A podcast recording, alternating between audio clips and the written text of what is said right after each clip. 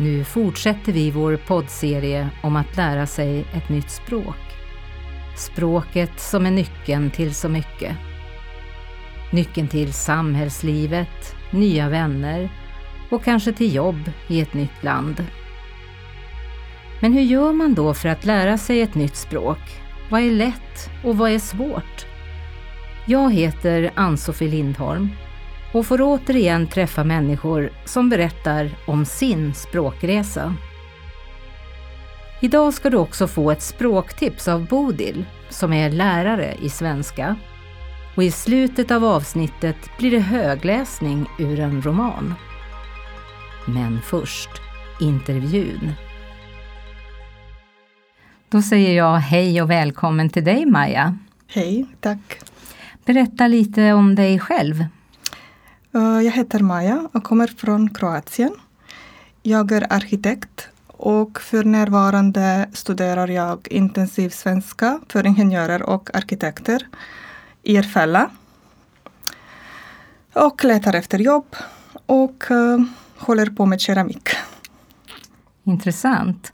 Jag måste säga då på en gång att det går en, en uh, tv-program på SVT som heter Dreja. Det måste ja, du titta på. Jag har tittat alla episoder. Jag förstår. När kom du till Sverige? Uh, jag kom i augusti 2020. Uh, min man kom ett och ett halvt år tidigare så uh, jag kom med, min, med våra söner, söner efter honom. Kunde du någon svenska när du kom hit? Uh, ja, faktiskt. Jag började lära mig svenska med Duolingo-appen. Eftersom jag visste att vi, vi skulle flytta till Sverige så jag började lära mig själv. Och uh, när jag kom hit uh, jag började med SFI på komvux. Berätta om hur du började lära dig språket. Som jag sa började jag med Duolingo-appen och jag brukade skriva ner alla ord som kom upp i övningarna. Ehm, jag har en hel anteckningsbok full av ord Uh, och jag fick uh, lite koll på grammatik och uttal, men jag kunde inte prata. Uh, när jag började med SFI var det i mitten av pandemin och ingenting var som det vanligtvis, vanligtvis skulle vara. Skolorna var stängda och allt var på distans. Uh, vi hade en onlineplattform som heter Lunis och eh, vi gjorde alla läxor själva hemma på datorn. Eh, det var som en bredare version av Duolingo. Eh, jag fick aldrig träffa min lärare eller andra elever. Jag hade bara en skriftlig kommunikation med min lärare. Och jag pratade inte med någon på kursen och det var väldigt tråkigt. Men då passade jag på att lära mig grammatik mer grundligt. Jag skrev ner allt klart och tydligt. Och så byggde jag eh, mitt språkkunskap vidare steg för steg. Eh, på den kursen hade vi Teamsmöte tre gånger i veckan så vi fick möjligheten att lyssna lite och prata. Men det var alldeles för lite. Så jag försökte öva själv på olika sätt. Eh, jag tittade mycket på svensk TV. Ehm, jag började läsa högt barnböcker till min son eh, i sängen på kvällen. Och sen började jag läsa romaner på lätt svenska. Eh, jag skrev många uppgifter och många mejl när jag var på stud och matchningsprogram hos Arbetsförmedlingen och jag pratade mycket med min jobbcoach.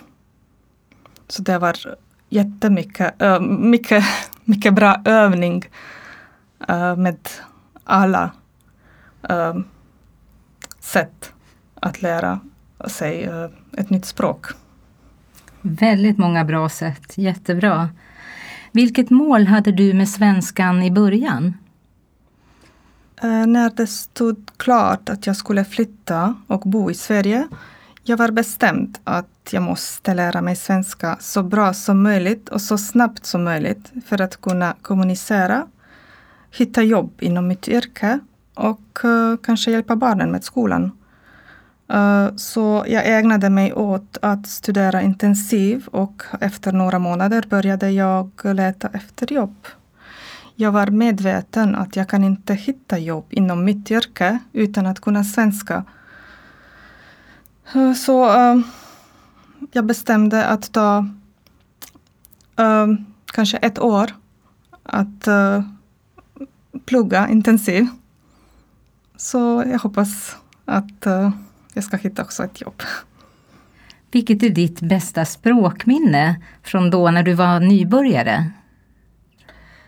Uh, om man räknar Duolingo, som jag började med, då tyckte jag att svenska är lätt.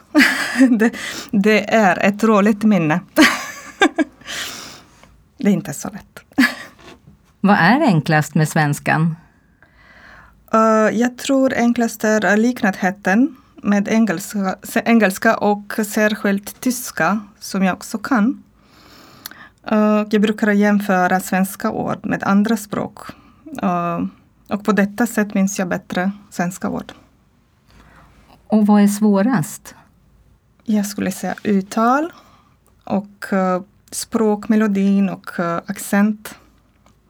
När man lyssnar på någon som pratar bra det låter enkelt och naturligt men uh, när jag försöker säga samma sak, det låter inte så, så lätt och så bra. Det tar ju tid och kraft att lära sig ett nytt språk. Hur motiverar du dig när det är svårt? Ja, det stämmer. Uh, det, tar mycket tid och kraft och uh, ibland har jag kris och tänker att jag uh, aldrig kommer att kunna svenska flyttande. Ehm, men då tittade jag på andra som har bott här längre och som började precis som jag. Uh, och nu kan de svenska jättebra. Så jag påminner mig själv om att ha tålamod med mig själv. Och uh, att det kommer med tiden och mycket övning. Uh, jag har lärt mig så mycket under bara ett år och varje dag känner jag framsteg. Och det gör mig styrkan att fortsätta jobba hårt. Läser du skönlitteratur, Maja? Ja, jag gillar att läsa. Uh, uh, jag började med att läsa böcker på lättsvenska. Och jag brukar välja böcker som jag redan har läst på kroatiska så det är lättare att förstå. Um, Då ber jag om ett boktips. Ja, Eh, det, är, det heter eh, Damernas detektivbyrå. Eh, författaren är Alexander McCall Smith, tror jag. Och jag gillar den serien jättemycket. Vilka tips skulle du vilja ge till de som lär sig svenska nu? Eh, jag skulle säga att det är viktigt att öva mycket och att ha tålamod. Eh, det går inte fort. Eh, och man måste ta alla tillfällen i akt att använda språket. Att våga prata och att inte ge upp. Kanske det är en en bra tips att anmäla sig till någon förening där man kan träffa andra och lyssna och prata med dem samt göra några intressanta aktiviteter, som jag har gjort. Bra. Tack snälla du för den här intervjun. Tack. Jag heter Bodil Renlund. Jag är lärare i svenska som andraspråk, som ofta förkortas SVA när det handlar om kurser i undervisning. Jag har också skrivit några kursböcker för invandrare som vill lära sig svenska. Framåt B och C tillsammans med Tyra Brusewitz. I de här programmen kommer jag att ge dig tips och förslag på hur du kan utveckla språket. Ditt nya språk i det här landet. Svenska alltså. 3. Ordinlärning. Uttryck. Fasta fraser. I det här programmet ska du få leta upp uttryck och fasta fraser. Jag utgår från samma text som i ett tidigare avsnitt, presentationen om Tanja Lorentzon från DNs familjesida på dn.se familj. Jag kommer att ge några exempel från texten, men det finns fler du kan leta upp här eller i en annan text som du själv hittar. Uttryck som jag tar upp finns i de fyra första styckena i presentationen. Det är sex stycken. Drabbats hårt. Har scenen hållits stängd? Med få undantag. Byggt en bank. Med en handfull människor. Fick hon in en fot. Så hur ska du ta reda på vad de betyder? Vilka strategier ska du använda? Ibland fungerar inte en ordbok bra eftersom det är flera ord som hänger ihop i en fras eller ett uttryck. Du hittar säkert både ordet drabbats med grundformen drabbas och hårt med grundformen hård. Men hur får man ihop det till att förstå vad uttrycket betyder i texten? Du kan gissa och försöka förstå sammanhanget. Du kan googla lexin och öppna ordboken Lexin där du skriver in ord för ord. Där får du både ordets betydelse och uttryck som det används i. Du kan prata med någon och fråga vad det betyder. Ta gärna med dig hela meningen så att det finns ett sammanhang för uttrycket. Om du och andra byter uttryck med varandra och förklarar för varandra utvecklar ni språket mycket och har det säkert trevligt samtidigt. Du kan skriva in uttrycket på Google och se vilken information du får i rubrikerna och länkarna som kommer upp. Hittar du en förklaring som passar? Drabbas betyder att råka ut för något svårt, ett problem, en besvärlig sjukdom till exempel. Hård betyder att ett material, en sak, inte går att böja eller att ett ljud är mycket starkt, något intensivt, eller att en person är hård, bestämd och kanske känslokall. Det svar jag ger hittar du i pdf-bladet som tillhör avsnittet.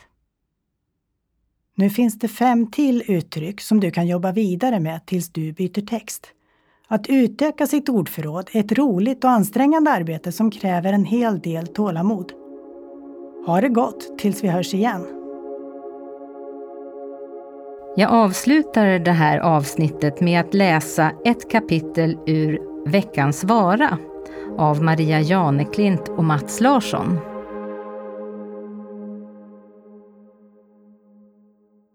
Tre. Intervju